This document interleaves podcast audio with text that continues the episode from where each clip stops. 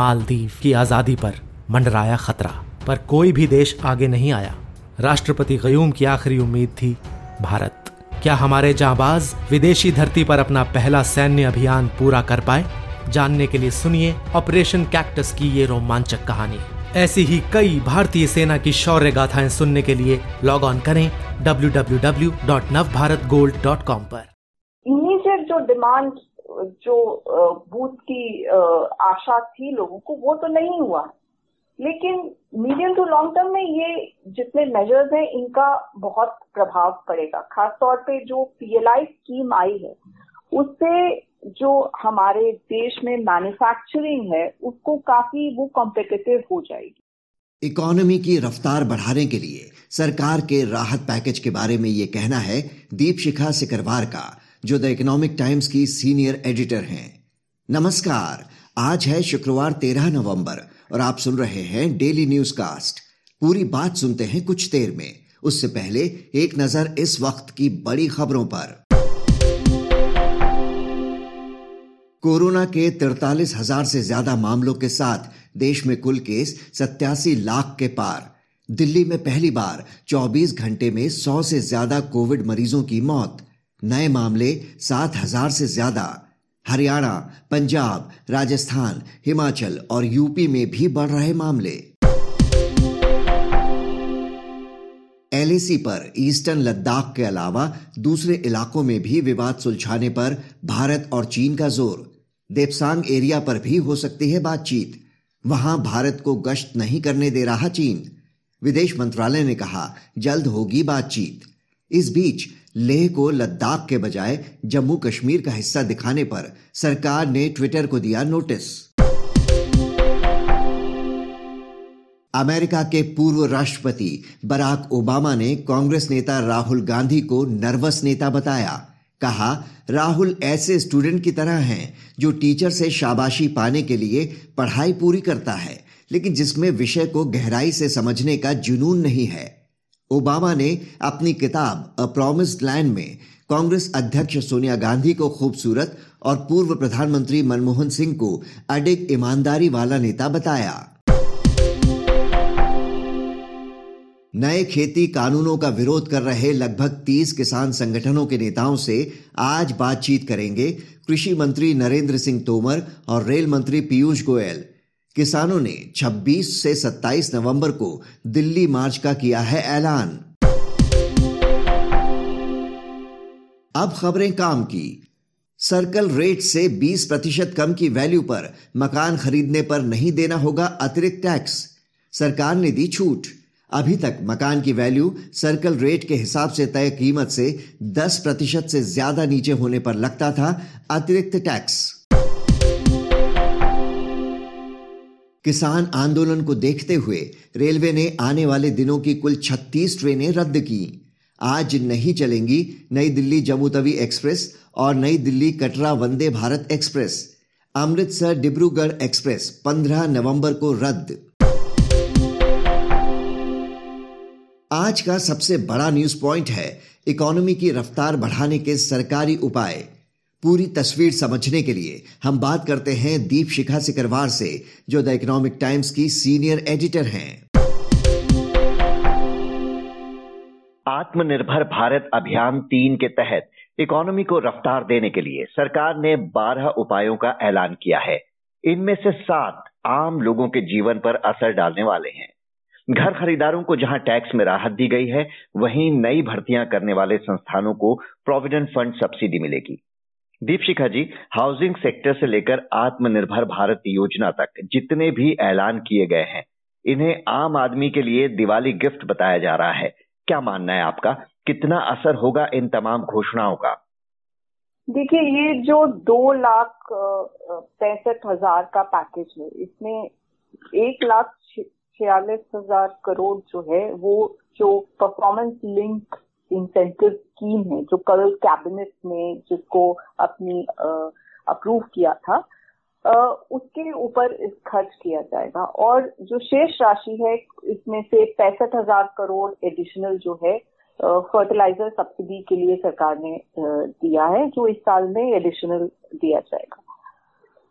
तो जो ये पीएलआई स्कीम है ये एक medium to long term scheme है, खासतौर पे मीडियम टर्म, क्योंकि अगले पांच साल जो यहाँ पर निवेश करती हैं कंपनियां और जो कंपनियां अपना प्रोडक्शन बढ़ाती हैं और क्वालिटी प्रोडक्शन बढ़ाती हैं उनको इसके तहत इंसेंटिव दिए जाएंगे। ये दस क्षेत्र इसमें आइडेंटिफाई किए गए हैं। जो आज के मेजर्स हैं जो ये अनाउंस किए गए, जिसमें कि एक क्रेडिट गारंटी स्कीम है जो कि छब्बीस स्ट्रेस सेक्टर्स हैं जो केवी कामत कमिटी थी जिसने ये सेक्टर्स निर्धारित किए थे, और उसके अलावा जो है हेल्थ केयर का क्षेत्र उसको कोलैटरल भी जो है वो लोन दिए जाएंगे इसके तहत, और उसके अलावा जो है ये प्रोविडेंट फंड की सब्सिडी जो है सरकार की तरफ से दी जाएगी कि जो कंपनियां जो ईपीएफओ रजिस्टर्ड कंपनियां हैं जो अगर नए लोगों को अपने यहाँ नौकरियां देती हैं तो उन, उनके लिए सरकार जो है चौबीस परसेंट जो प्रोविडेंट फंड का कंट्रीब्यूशन होता है बारह प्रतिशत जो है कंपनी का और बारह प्रतिशत जो है इंडिविजुअल का उसको वहन करेगी।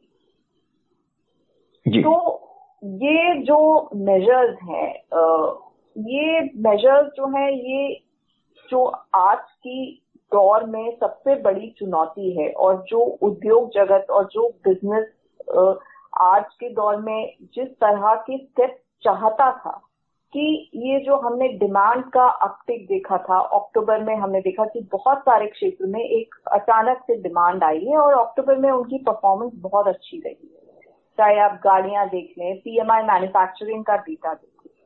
तो वो ये चाहते थे कि कुछ डिमांड को जो है और मजबूत करने में सरकार जो है कुछ इमीडिएट स्टेप्स अनाउंस करे जिससे कि आगे जो है ये जो डिमांड का जो रिवाइवल दिखा है वो चलता रहे। अब आज जो ये मेजर्स सरकार लेकर आई है ये जो मेजर्स हैं ये मीडियम टू लॉन्ग टर्म के मेजर्स है, या फिर ऑलरेडी जो अनाउंस मेजर्स थे उनके लिए थोड़ा एलोकेशन बढ़ाया गया है।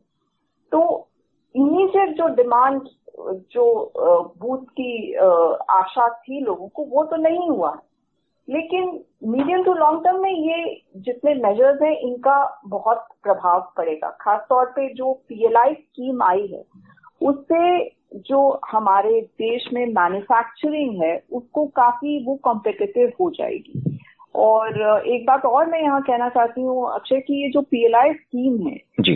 आपको याद होगा कि सरकार ने कॉर्पोरेट टैक्स रेट घटाया था, जितने नए निवेशक आते हैं उनके लिए पच्चीस प्रतिशत कर दिया गया था।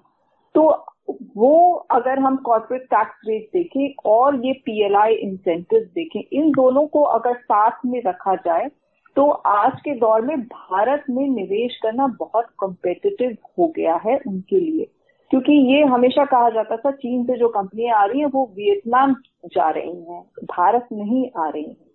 तो आज भारत उतना ही अट्रैक्टिव इन्वेस्टमेंट डेस्टिनेशन है in terms of cost competitiveness. जी, और वित्त मंत्री इसीलिए शायद कह भी रही हैं कि इकोनॉमी में जोरदार रिकवरी आ रही है। दूसरी तरफ आरबीआई की रिपोर्ट कह रही है कि पहली बार मंदी की चपेट में आ गई है इकोनॉमी, तो इस कंट्रास्ट को कैसे समझा जाए?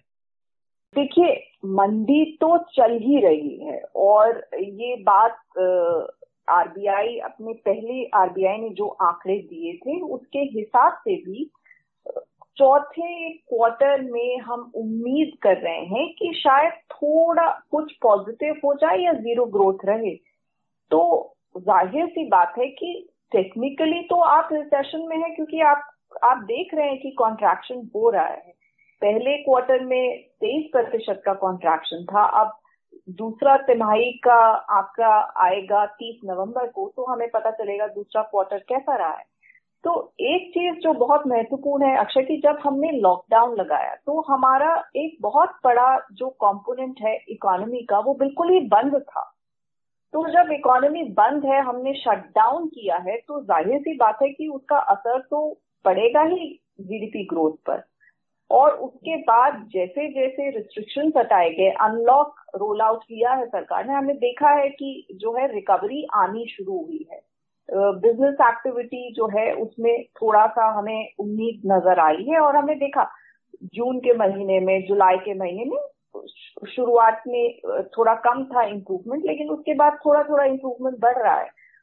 अक्टूबर में आंकड़े और बेहतर आए हैं, तो ये उम्मीद की जा रही है कि आगे भी नवंबर में दिवाली के बाद भी शायद थोड़ा सा ये जो था रेजिलियंस जो दिखा है रिकवरी में, ये शायद चलता रहेगा।